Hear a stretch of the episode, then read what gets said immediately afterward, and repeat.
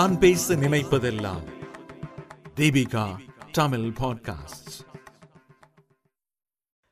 தலைப்பு தைரியமாக எடுத்துக்கொள்ளுங்கள் தடுப்பூசியை.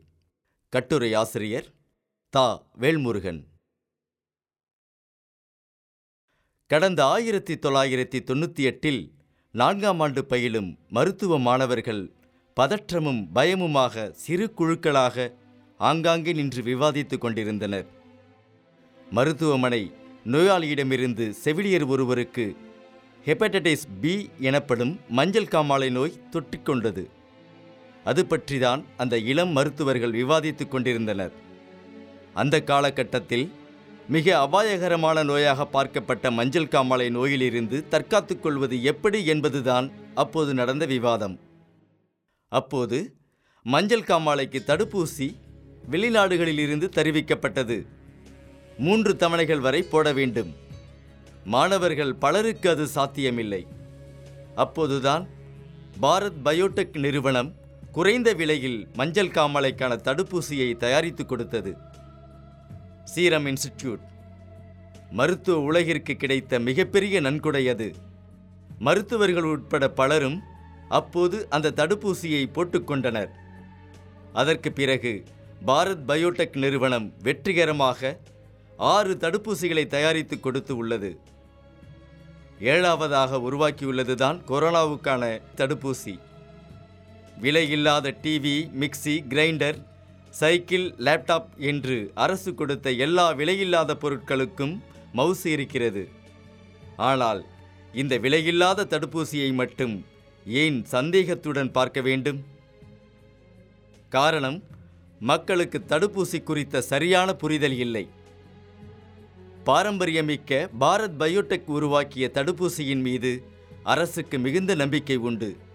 கொரோனாவின் பல்வேறு மாற்றங்களை தாக்குப்பிடிக்கக்கூடிய ஒரு தடுப்பூசியாக கோவாக்சினை மருத்துவ உலகம் பார்க்கிறது.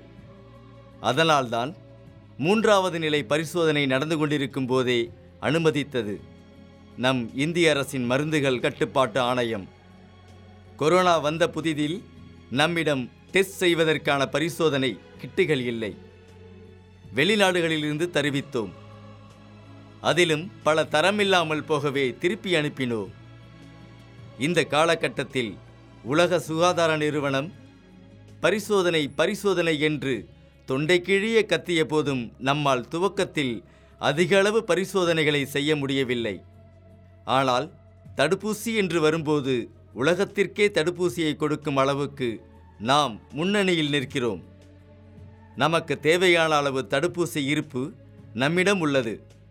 ஏனென்றால் உலகத்திலேயே அதிகமான எண்ணிக்கையில் தடுப்பூசி தயாரிக்கக்கூடிய சீரம் இன்ஸ்டிடியூட் என்ற தொழிற்சாலை நம் நாட்டில் இருக்கிறது. உலக தலைவர்களே புகழும் அளவுக்கு தடுப்பூசி தயாரிப்பில் நம் நாடு முன்னிலை வகிக்கிறது. எனவே தடுப்பூசிகளை போட்டுக்கொள்ள நாம் முன்வந்து தயாரிப்பில் மட்டுமல்ல உபயோகத்திலும் முன்னணியில் உள்ள நாடு என்று காட்ட வேண்டும். ஒரு சிலர் அரசியல் காரணங்களுக்காக தேர்தலுக்காகத்தான் தடுப்பூசிகள் முன்பே அனுமதிக்கப்பட்டு விட்டன என்று கூறுகின்றனர். அது தவறு. ஏனெனில் தடுப்பூசி போட்டுக்கொண்டவர்களுக்கு பாதிப்பு ஏற்பட்டால் அதன் முடிவுகள் தேர்தலிலும் பாதிப்பை ஏற்படுத்துமே? எனவே தரமாக உறுதியாக பலமுறை சோதனை செய்துதான் இந்த தடுப்பூசிகளை வெளியிட்டுள்ளனர் என்பதில் எந்த சந்தேகமும் யாருக்கும் வேண்டாம். மேலும் தடுப்பூசி போட்டுக்கொள்வதால் குழந்தை பிறக்காது தோளில் அலர்ஜி உண்டாகும் என்பது போன்ற ஏராளமான கட்டுக்கதைகள் உலா வருகின்றன. இவை அனைத்துமே பொய். நீங்கள் கேட்டுக்கொண்டிருக்கும் இந்த சமயத்தில் நான்கு கோடி தடுப்பூசிகள் கொடுக்கப்பட்டுவிட்டன. இதுவரை இந்தியாவில் தடுப்பூசி கொடுக்கப்பட்டவர்களில் ஒரு சதவீதத்திற்கும் குறைவானவர்களே பாதிக்கப்பட்டுள்ளனர். அதுவும் எல்லா தடுப்பூசிகளுக்கும் உண்டான குணங்கள் இதற்கும் உண்டு. தடுப்பூசி போட மக்கள் தயங்குவதற்கு பல காரணங்கள் கூறப்படுகின்றன. ஒரு தடுப்பூசி கண்டுபிடிக்க குறைந்தது மூன்று ஆண்டுகளாவது ஆகுமே. இந்த ஊசியை எப்படி ஒரே ஆண்டில் கண்டுபிடித்தனர் என்றும் ஒரு கேள்வி எழுந்துள்ளது. இன்றைய அறிவியல் முன்னேற்றத்தில் அதெல்லாம் சாத்தியம்தான். பல்வேறு வைரஸ் கிருமிகள் குறித்த ஆராய்ச்சிகள் நடந்து கொண்டே இருப்பதால் தடுப்பூசி கண்டுபிடிப்பது எளிதாகிவிட்டது. சொல்லப்போனால் கொரோனாவுக்கான தடுப்பூசிகள் வைரஸ் தாக்கம் ஏற்பட்ட ஆறே வாரங்களில் அதாவது பிப்ரவரி மாதமே உருவாக்கப்பட்டு விட்டன. அவற்றை மனிதர்களுக்கான சோதனையில் முதல் இரண்டாவது மூன்றாவது கட்டம் கடந்து வருவதற்கு தான் ஓராண்டு பிடித்தது. முதல் கட்ட பரிசோதனை தடுப்பூசி செலுத்தப்பட்டு இப்போது ஓராண்டு முழுமையடைந்துள்ள நிலையில் தடுப்பூசி எடுத்துக்கொண்டவர்களுக்கு எந்தவிதமான அதிதீவிர பக்க விளைவுகளும் ஏற்படவில்லை. இது நமக்கு கிடைத்திருக்கும் ஒரு நேர்மறை செய்தி. எனவே தைரியமாக தடுப்பூசிகளை எடுத்துக்கொள்ளுங்கள் தடுப்பூசியின் வெற்றி வாய்ப்பு எழுபது சதவீதத்திலிருந்து எண்பது சதவீதம் வரை உள்ளது. அப்படியென்றால் நூறு பேர் தடுப்பூசி எடுத்துக்கொண்டால் எண்பது பேருக்கு இந்த நோய் வராது. இருபது பேருக்கு இந்த நோய் வர வாய்ப்புண்டு. அப்படி வந்தாலும் அது தீவிரமாக தாக்குவதில்லை. தீவிர சிகிச்சை பிரிவில் அனுமதிக்கப்படும் அளவுக்கு அவர்களின் நுரையீரல் பாதிக்கப்படுவதில்லை. இறந்து போவதற்கான வாய்ப்பு குறைவு என்பதால் கட்டாயம் நாம் தடுப்பூசியை எடுத்துக்கொள்வது நல்லது. அதோடு தடுப்பூசி எடுத்துக்கொள்வதால் நம்மிடமிருந்து இன்னொருவருக்கு அந்த நோய் பரவக்கூடிய வாய்ப்பு குறைகிறது. இது கொரோனாவினால் புதிய உருமாற்றங்கள் உருவாவதை தடுக்கிறது. பல ஊசிகள் அடுத்தடுத்து வந்து கொண்டே இருக்கின்றன. எது நல்ல ஊசி என்று பார்த்து பிறகு போட்டுக்கொள்ளலாம் என்று சிலர் நினைக்கின்றனர். ஆனால் அந்தந்த காலகட்டத்தில் அந்தந்த பகுதிகளில் கிடைக்கக்கூடிய தடுப்பூசியை போட்டுக்கொள்வதுதான் புத்திசாலித்தனம் என்கிறது உலக சுகாதார நிறுவனம். காரணம் எந்த அளவுக்கு அதிகமான நபர்கள் போட்டுக்கொள்கிறோமோ அந்த அளவுக்கு சீக்கிரமாக கொரோனாவை இந்த உலகத்தை விட்டே விரட்டிவிடலாம். தடுப்பூசி போட்டுக்கொண்டாலும் முகக்கவசம் அணிந்துதான் செல்ல வேண்டும். பிறகு எதற்கு தடுப்பூசி போட்டுக்கொள்ள வேண்டும் என்று சிலர் கேட்கின்றனர். ஒரு கூட்டத்தில் நூறு பேர் இருக்கின்றனர் என்றால் அந்த நூறு பேரும் தடுப்பூசி போட்டுக்கொண்டிருக்கின்றனர் என்றால் அந்த இடத்தில் முகக்கவசம் தேவையில்லை என்கிறது உலக சுகாதார நிறுவனம். மற்றபடி குறைந்தபட்சம் எண்பது சதவீதம் பேராவது தடுப்பூசி போடும் வரை கண்டிப்பாக நாம் முகக்கவசம் அணிந்துதான் செல்ல வேண்டும். எத்தனை நாட்கள் வரை இந்த தடுப்பூசியின் பலன் இருக்கும் என்று தெரியாது. இதுவரை உள்ள தரவுகளின்படி ஓர் ஆண்டிலிருந்து ஒன்றரை ஆண்டுகள் வரை இந்த தடுப்பூசியின் பலன் கிடைக்கும் என்கிறது புள்ளி விவரம் இந்த தடுப்பூசியால் ஏதாவது பக்க விளைவுகள் பல ஆண்டுகள் கழித்து உண்டானால் என்ன செய்வது என்ற கேள்வியும் எழுகிறது. இந்த தடுப்பூசியின் அதிகபட்ச வேலைக்காலம் ஓராண்டு முதல் ஒன்றரை ஆண்டுகள் வரை என்று கணிக்கப்பட்டுள்ளது. பரிசோதனை முறையில் முதல் கட்ட தடுப்பூசி போட்டு ஓராண்டு கடந்துவிட்டோம் எவ்விதமான பக்க விளைவுகளும் இதுவரை ஏற்படவில்லை.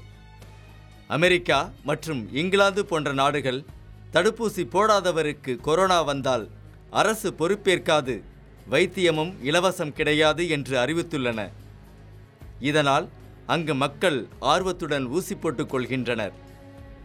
ஆனால் நாம் இங்கு கெஞ்சி கேட்டுக்கொள்வதால் தான் மக்கள் ஊசி போட்டுக்கொள்ள தயக்கம் காட்டுகின்றனரோ என என்ன தோன்றுகிறது? பிறந்த குழந்தைகளுக்கு இரண்டு வயதிற்குள் பதினேழில் இருந்து இருபது தடுப்பூசிகள் வரை போடப்படுகிறது. குழந்தைகள் சமர்த்தாக போட்டுக்கொள்கின்றன ஆனால் மக்கள்தான் இந்த ஒரு தடுப்பூசியை போட்டுக்கொள்ள தயக்கம் காட்டுகின்றனர். இங்கிலாந்தில் இரண்டாவது அலை அடித்துக் கொண்டிருப்பதால் எல்லோரும் தடுப்பூசிகள் போடுவதற்கு மருத்துவமனைகளில் திரண்டு நிற்கின்றனர். ஆனால் இரண்டாவது டோஸ் போடுவதற்கு மருந்து இல்லை என்று சொல்லி வருகிறது அந்நாட்டு அரசு. ஆனால் நம் நாட்டில் அப்படி இல்லை. மருந்து இல்லை என்ற வார்த்தையே வரக்கூடாது என்ற எண்ணத்துடன் ஒன்றிய அரசு மக்களுக்கு முக்கியத்துவம் கொடுத்து வருகிறது.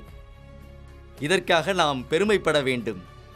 ஆதார் அட்டையை எடுத்துக்கொண்டு சென்றால் அரசு மருத்துவமனை தனியார் மருத்துவமனைகளில் பதிவு செய்து உடனடியாக தடுப்பூசி செலுத்தும் அறைக்கு அனுப்பி வைக்கப்படுகின்றனர். அங்கு அனைவருக்கும் இரத்த அழுத்தம் காய்ச்சல் சோதனை நடத்தப்படுகிறது.